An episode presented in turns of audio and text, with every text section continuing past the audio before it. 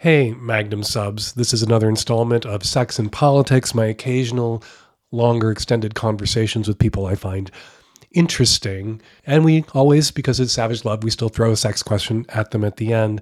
And I wanted to let you all know that this conversation with Dr. Stacy De-Lin about the state of abortion services, abortion rights in this country, we recorded it about a week before the leak of Samuel Alito's draft of the Supreme Court's decision, the coming decision, to overturn Roe v. Wade, something that both Stacy and I predicted in our conversation was imminent. So you'll note when we're talking about abortion rights in this extended S&P conversation, we're not talking about the leak, and that's because when Stacy and I talked, the leak hadn't happened yet. Here we go. In the fall of last year, Texas banned abortion at six weeks, which is before most women even know they're pregnant. And the Supreme Court, with its new conservative majority, supermajority, didn't block this unconstitutional new law from going into effect while challenges were making their way through lower courts, which effectively outlawed abortion in Texas. Women began pouring into Oklahoma.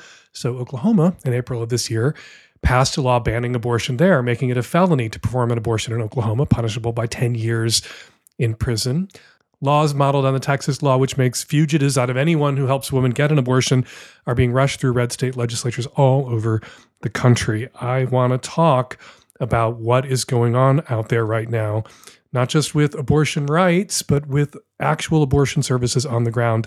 And joining me to talk about this, Dr. Stacy De-Lin, who, in addition to being a past guest here on the Savage Lovecast, is a board certified physician and an associate medical director at Planned Parenthood. Dr. De-Lin shares evidence based medicine and combats misinformation on our Instagram, which is at Stacy De-Lin underscore MD. Hey, Dr. De-Lin, may I call you Stacy? Yes, of course. We've gotten to be friendly. I just didn't want to like seem uh, to my listeners like I was just calling you Stacy uh, without um, being uh, on first name terms, which I think we are now. I, I like to make information accessible, so as casual as possible is better. so you're a provider. I am. I've been an abortion provider for about 10 years now. And how have things changed in the last year? It's been, you know, really, really dramatic. I think that I, um, I, you know, I, I work in two states. I work in New York and Florida, and watching the landscape change in Florida has been just really, really devastating over the last year. I think it started with when the ban was passed in Texas, which I, I just thought wouldn't happen, and I was so shocked to see it happen. I immediately began seeing patients come from Texas so, um, Texas patients began pouring into Oklahoma. Um, Planned Parenthood health centers there saw a 2,500% increase in patients coming from Texas, and I began to treat them in Florida. Um, and then Florida began a 24 hour waiting period, which meant a completely unnecessary visit in which uh, we give patients 24 hours to think about their procedure as if patients uh, haven't already thought about the fact that they want an abortion. Abortion is not an impulse purchase. Why? What's the rationalization for the imposition of this 24 hour waiting period other than just fucking with women?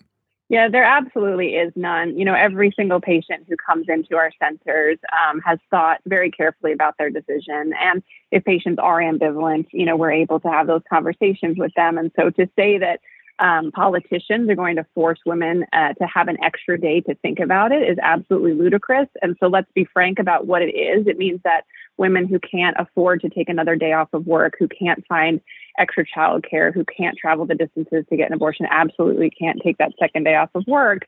It's about taking um, away the decision to have an abortion from people who already have existing hurdles to accessing care. And a lot of women were showing up for services unaware that this new requirement was in place it's been really devastating as a provider to not be able to do my job. I've had, you know, uh, patients coming to me in the last couple of weeks crying their eyes out and asking, you know, this was the day that they could get off work. Why can't I just help them today? And I just say that I- I'm so sorry. I wish that I could, but unfortunately, you know, there are politicians who have determined that you can't uh, access care today. And it's been really, really hard. And so now we've had so many patients coming from Texas, um, but Texas patients aren't going to be able to access care in places like Oklahoma uh, where there's been this total abortion ban signed into law, or um, to take an extra day to travel to places like Florida. So truly, there's just patients traveling around the country trying to figure out where they can access abortion. And um, you know, it's it's getting worse and worse every day. It's the the the landscape is changing every single day, um, and you know, I think that for women who may think that they're in a state where abortion access is protected, you know, this summer we're looking at the um, Dobbs versus Jackson Women's Health Organization Supreme Court decision. And in that case, there are 26 states that could quickly move to ban abortion altogether. Half of those states, 13 states, have these trigger laws that mean that uh, abortion would immediately be, outlawed. And that's going to affect 36 million women. So that's half of all women of reproductive age in the country um, who will no longer be able to access abortion. It's just it's just really devastating to think about. One of the disturbing new fronts that the anti-choice movement has opened up is not just saying, okay, you can't have abortions in Texas, illegal in this state, but you know if you're going to go to New York and get an abortion, whatever, what can we do about it? They're now mm-hmm. writing laws that would punish abortion providers in other states, in blue states, for providing this kind of care, providing abortion services to a woman who resides in a red state. Yeah, it's terrifying to think about. I, I, I am trying to find some hope in the fact that, you know, there have been a number of bills that have been passed um, this year that have looked to expand access to sexual and reproductive health care um, and protect the right to abortion there. And those keep me hopeful, but but I will agree it's dizzying the amount of these bans that are quickly being passed. because what they're doing in Texas is in Texas they've made it a crime or a liability, literally financial liability potentially, to help someone mm-hmm. get an abortion, to drive your daughter to a state or give her the money she might need to fly to a state to get an abortion. If a nosy neighbor or mm-hmm. somebody at church finds out that you did that, they can sue you.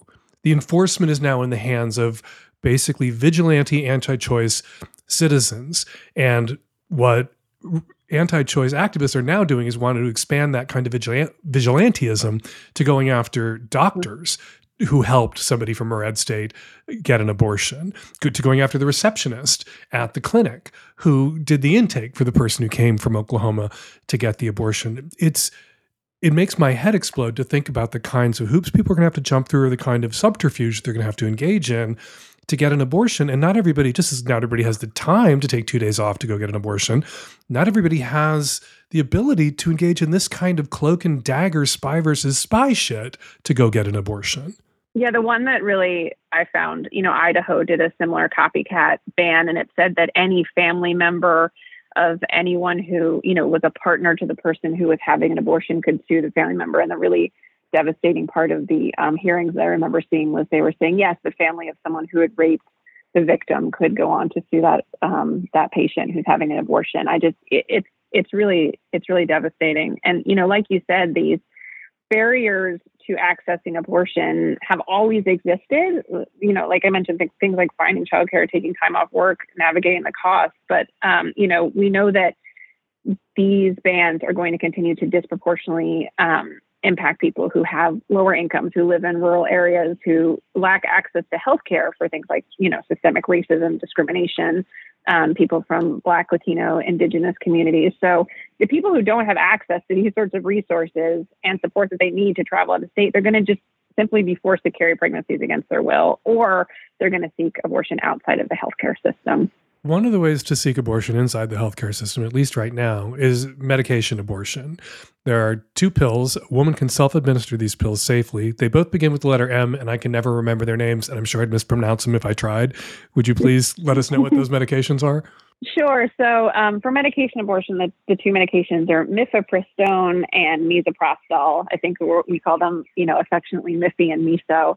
And so, you know, it's a two part um, process. So, um, patients who come into our clinics take a, a pill in the clinic uh, or can have it sent to them depending on the state uh, called mifepristone. And that's a, a, progestin blocker. It basically stops the pregnancy from growing.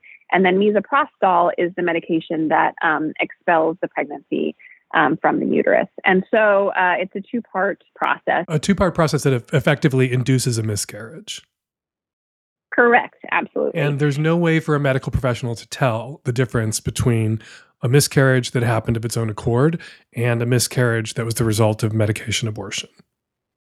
Absolutely. And, you know, we certainly do uh, want patients to know that uh, because we did see um, you know, a horrifying outcome in uh, in Texas where there was um, uh, a 26 year old woman there who was charged with murder after authorities say she performed an illegal abortion for taking the uh, the abortion pills. And so those charges were dropped. I think it's just the tip of the iceberg. And so, you know, um, it's great that patients have uh, access, and some people may choose to self manage. Um, but I think, you know, as a healthcare provider, I want all patients who seek abortion to be able to have access to, to safe and legal uh, abortion. And we want to get rid of the barriers that exist that keep um, patients from being able to come into a clinic to see a doctor if they choose to and to have access to healthcare. A little bit more about the, the woman in Texas. One of the things that was so horrifying about that story was her healthcare providers mm-hmm. called the sheriff. She told yeah. her healthcare providers in the hospital where she went because, uh, unlike the vast majority of people who take these pills, she had complications and needed to see mm-hmm. a doctor and they called the police on her. They called the cops. They called the sheriff, and the sheriff arrested her because he felt like it. There was actually no law that she had violated. None of Texas's Absolutely. draconian laws that have been passed so far bring charges against the woman who sought the abortion, or in her case, self-administered it. So what we have here are to add to your list of worries if you're a woman who needs an abortion and might be thinking about self-administering is being having the cops called on you by an anti choice religious fundamentalist nurse in a hospital where you went for care. And the lesson that we're all supposed to be emphasizing right now about this woman in Texas is she told them that she self administered an abortion because she wanted to mm-hmm. give the people attending to her all the information they might need to take care of her. She did not need to of give course. them that information to get the care that she needed. And women need to know that going forward. If you take these pills and there are complications, which happens rarely, but they do, don't tell your healthcare providers that you took these pills. Tell them you're having a miscarriage.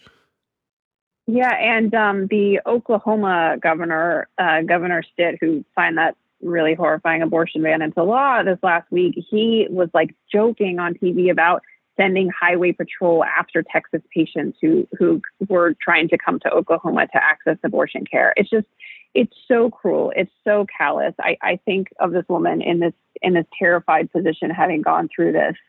Um, you know, I think that I, I, feel really overwhelmed. And I, for me, you know, I'm a I'm a doctor. My job is to provide care to patients, but I've had to learn so much about the the legal system and and what's been going on. And I think that like I think that this has just been, you know, this has been years in the making like over the past decade, there uh, these politicians have they've been steadily pushing harsher restrictions. They they defunded essential community health centers programs. They've stacked the federal courts to ensure that these like harmful policies continue to stay in place. And now we're looking at the the end of Roe. But I think the point is that like Roe is the floor. It's not the ceiling. It's the legal right to abortion is just the tip of the iceberg. It's it shows like it's never been enough on its own to guarantee access for million people, millions of people across the country. So, um, you know, there have been nearly 600 abortion restrictions introduced nationwide and 100 enacted into law. And so I, I truly feel for patients who are just scrambling to figure all this out on their own. And it's been really, really difficult for me as a provider to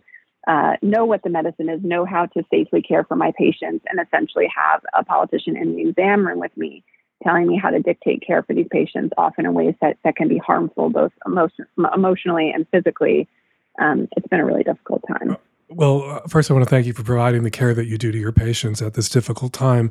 And uh, things are so dire. Then I want to point out things are this dire before Roe has been scrapped, overturned, which is right clearly right. about to happen. They basically, when the Supreme Court refused to issue an injunction against Texas's new six week ban, basically scrapped Roe already because they're no longer enforcing it. Right.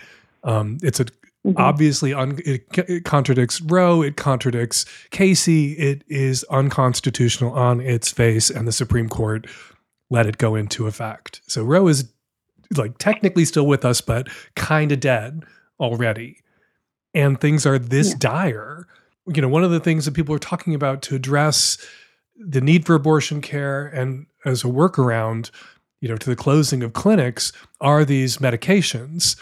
Mm-hmm. M&Ms, whose names I can't pronounce still, even after listening to you pronounce it for me, um, even after you gave them those nicknames, which I can't already, I already can't remember. you know, it, it, that has been talked up. I've talked it up as a kind of panacea. Terry and I got some, mm-hmm. and they're in our house because we mm-hmm. have nieces and nephews in red states, and we just want to be mm-hmm. able to like pop them in a FedEx envelope or take them on a plane ourselves if we need to. And yet, these are not the panacea that a lot of us on the left would like to believe they are. They're not the solution to the end of Roe. Right, and I think that that what you're describing it just shows that banning access to abortion doesn't end the need for abortion. That patients will find a way not to be pregnant if they don't want to be pregnant, and we want them to continue to have access to safe and legal abortions and to be able to access healthcare care providers when when they need them. So you know, it's it's um, upsetting that that everyone is sort of thinking this way and having to learn all these all these lessons that they're really hard and really devastating way. There's only one time in my life I managed to bring somebody around who was anti-choice to a pro-choice position. And I, I remember it really clearly. It was in a restaurant like 30 years ago as a waiter then. And we were having this argument, and she was anti choice for those sentimental reasons. I love babies that so many people are anti-choice. Just like you know it reminds me of those sentimental reasons some people oppose same-sex marriage because like every child deserves a mother and a father. Aren't mommies and daddies good? Shouldn't you know every kid have that? And it's like okay sure that's a nice thing uh, you know a married mom and a dad. I had one of those. I had a set of those. They were great. Um, and babies are lovely but that's not the argument we're having.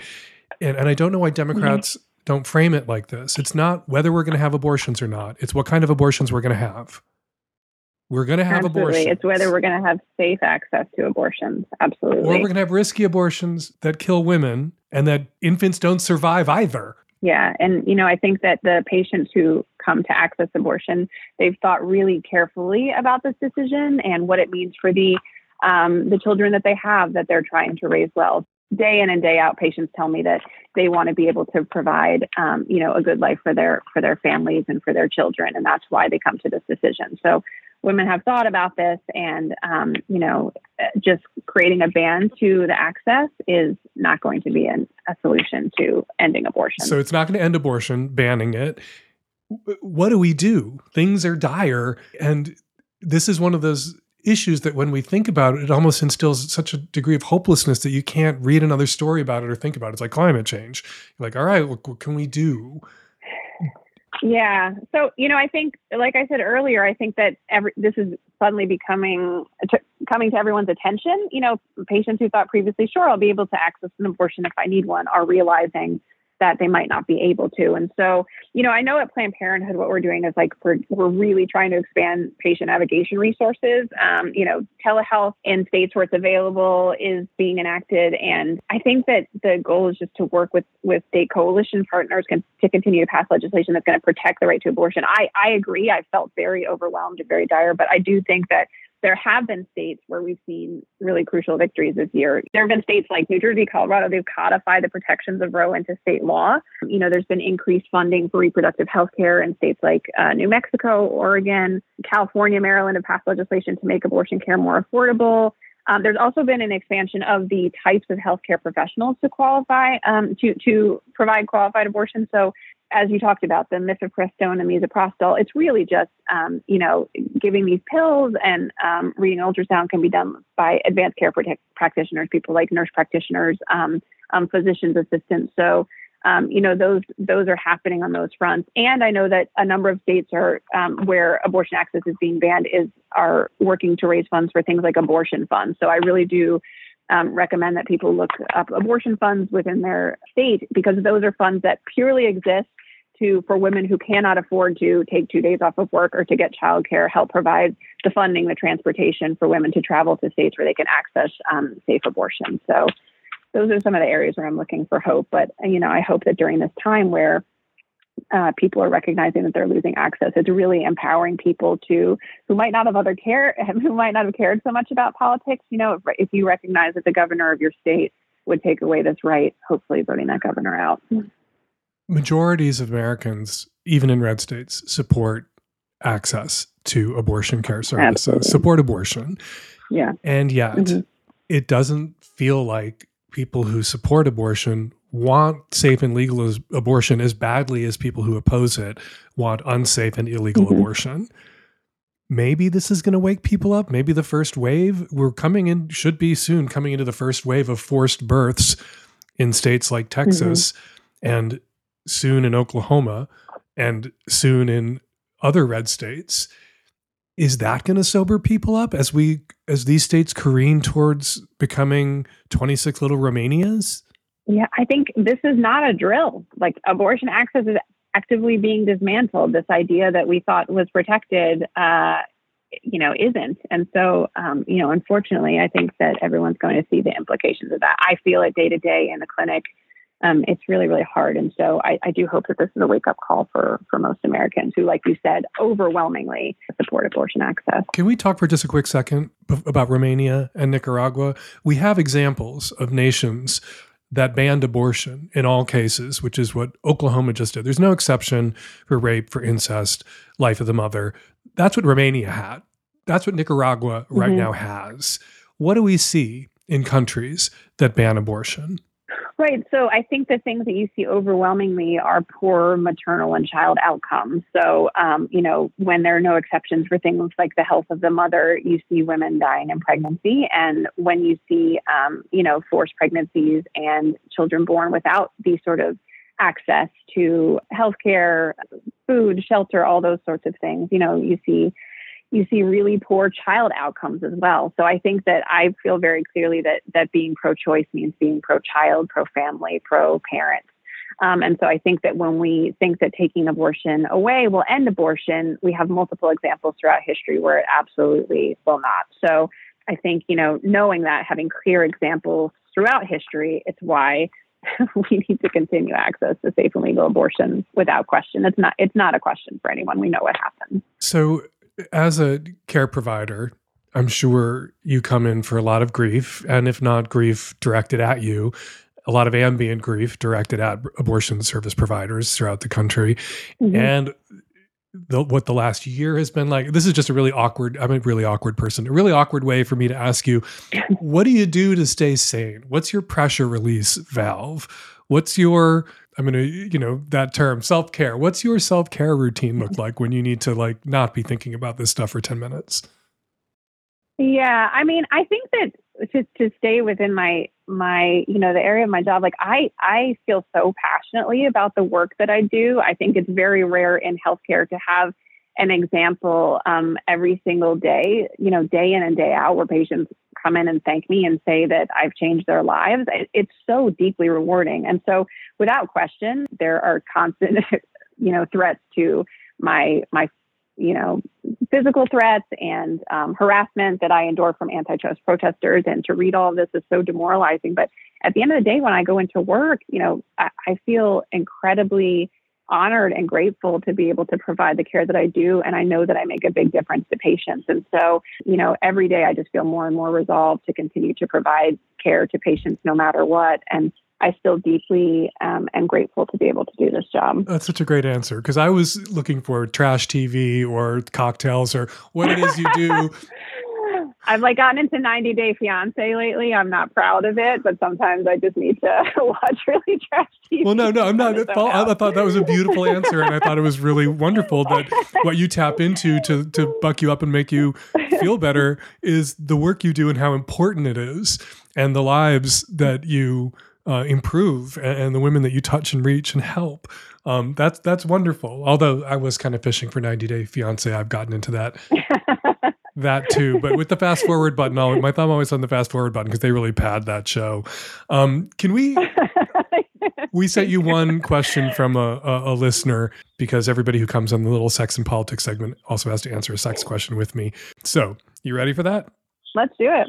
Hey, Dan. Uh, it's a 28 year old Australian chick. Now, I don't want kids. I like kids. I couldn't handle the responsibility every day. I've tried the pill and the Mirena and gave both a year or nine months each. And they both made me want to just drop a fucking toaster in the bath. I'm pretty sure I'm bipolar. There's a there's a pretty long genetic link in, in my family of bipolar. Even though I'm super duper undiagnosed, hormonal treatments don't do me any favors. So here's the thing um, my Mirena fell out of me two weeks ago, and I'm not on any contraception and my beautiful partner and I use condoms, but there have been occasions where the condoms buggered off somewhere else while we're having fun, and it's not discovered until it's too late. So I'll take a morning after pill, and I'm I'm just mental again, crushing lows, panic attacks, extreme apathy. But I have to because I've terminated a pregnancy before, and it ruined me for a really long time. Naturally, it's it's made my partner and I like super cautious in our sex life, and it's exhausting. It's a real punch to the dick. My partner's younger than I am. We've only been dating a year and a half. And even though he's offered to discuss vasectomies with the doctor, there's a chance that it couldn't be reversed. And if he changes his mind and he wants kids later on, like it's it's too big of an ask. I've asked two doctors about getting my tubes tied. One laughed at me and said I'd changed my mind. The other said no because it could onset menopause or give me osteoporosis. Surgery's too risky for non-urgent medical reasons, etc., etc. Like, is this my answer? I know I'm not the first female without autonomy, but like I can't I can't keep thinking about this. Do you have any advice for me? Do you know any professionals who can give me a path to follow? Uh, it seems to me that maybe somebody hasn't told her about the possibility of a non-hormonal IUD.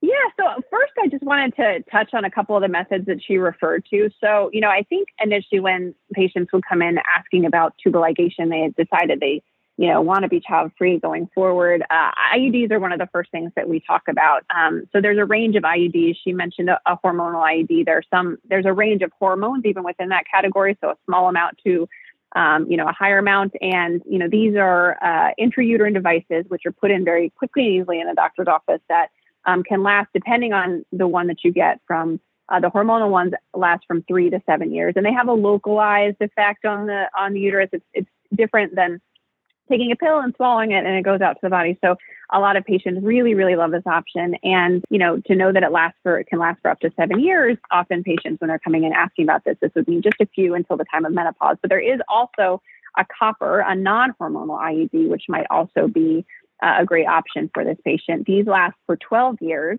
And you know, we re- we refer to these types of long, we call them LARCs, long-acting reversible contraception, as a fix it and forget it. So sometimes when patients first inquire to me about um, tubal ligation, um, I say, you know, have you heard about the IUD? This is a this is a really long-acting option that can avoid that need for surgery. And then the you know the other question I ask is if they have a you know if they have a patient who has a penis and uh, they really do want to talk about sterilization, we do often talk about vasectomy, which is a really great option for permanent sterilization. Um, as she did mention, uh, it's not an option for people who um, are not sure that they want to be sterilized. Vasectomy reversals are technically possible, but not always guaranteed. So, um, if we do want the difference between the two procedures is very dramatic. So, for a tubal ligation is a surgery in a hospital requiring general anesthesia, and um, you know, an incision into the abdomen, whereas a vasectomy is a very simple office-based procedure, is has minimal complications, minimal risk. So,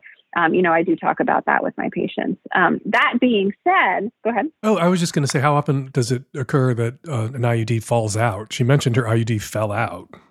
I'd never heard anyone say that their IUD fell out before. Yeah. So, so while we say that expulsion is a risk of IUD, it's incredibly rare uh, significantly less than 1%. So, um, you know, I, I do, while, while we run through the risks and benefits of IUDs, I would say that um, you know, as someone who has put in probably tens of thousands of IUDs, that risk is incredibly rare. But I do also want to just honor that if the patient has decided that, that none of these are the, the road for her, that it is a problem for patients who are desiring sterilization, that the healthcare system and indiv- individual do- doctors can be very, very judgmental about this. And, you know, I often see patients who have come to me who have said that they've been turned away for sterilization because a doctor has told them they haven't had enough kids, or um, also the information that she said about a tubal ligation causing early menopause is absolutely false.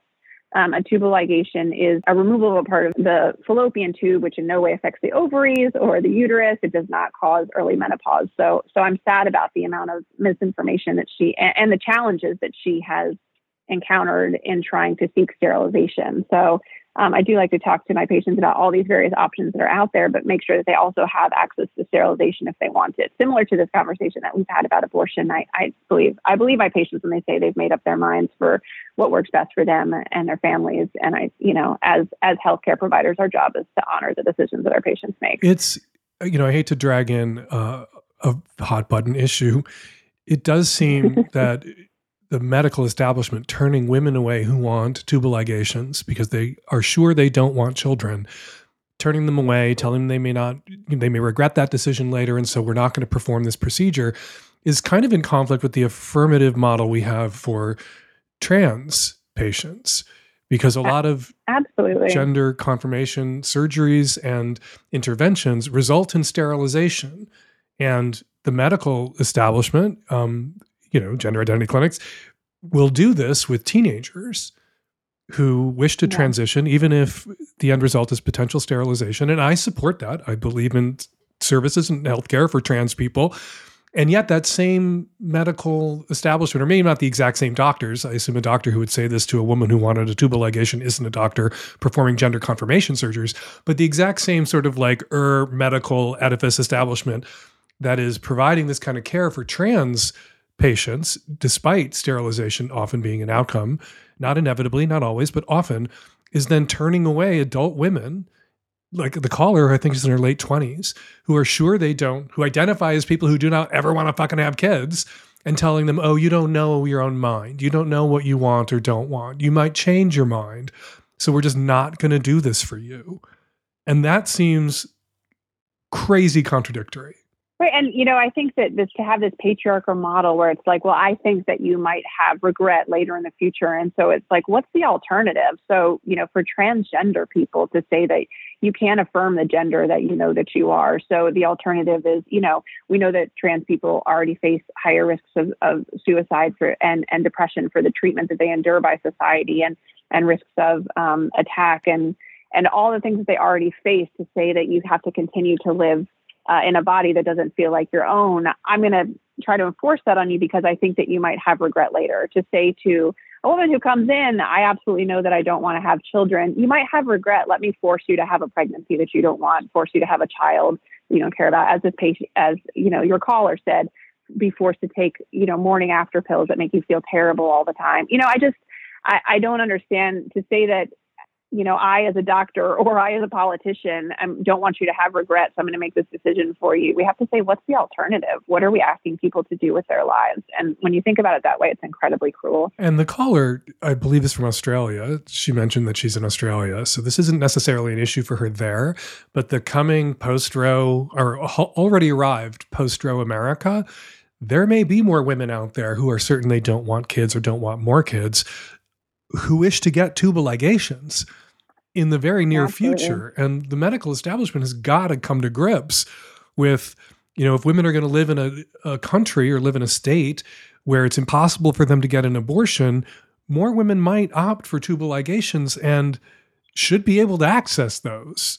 Absolutely. And I've I've already seen a high volume of patients coming in asking about IUDs, being like, I've been reading about this abortion ban stuff. You know, for me, what seemed like a theoretical before, I really, really need uh, access to contraception. And so I know, you know, where I work at Planned Parenthood, we're really working to expand telemedicine for contraception services as well, because we want patients to have access to contraception, um, because you know the the the outcome of an unplanned pregnancy might look very different soon in the states in which they live. Dr. Stacy De-Lin, board certified physician, associate medical director at Planned Parenthood.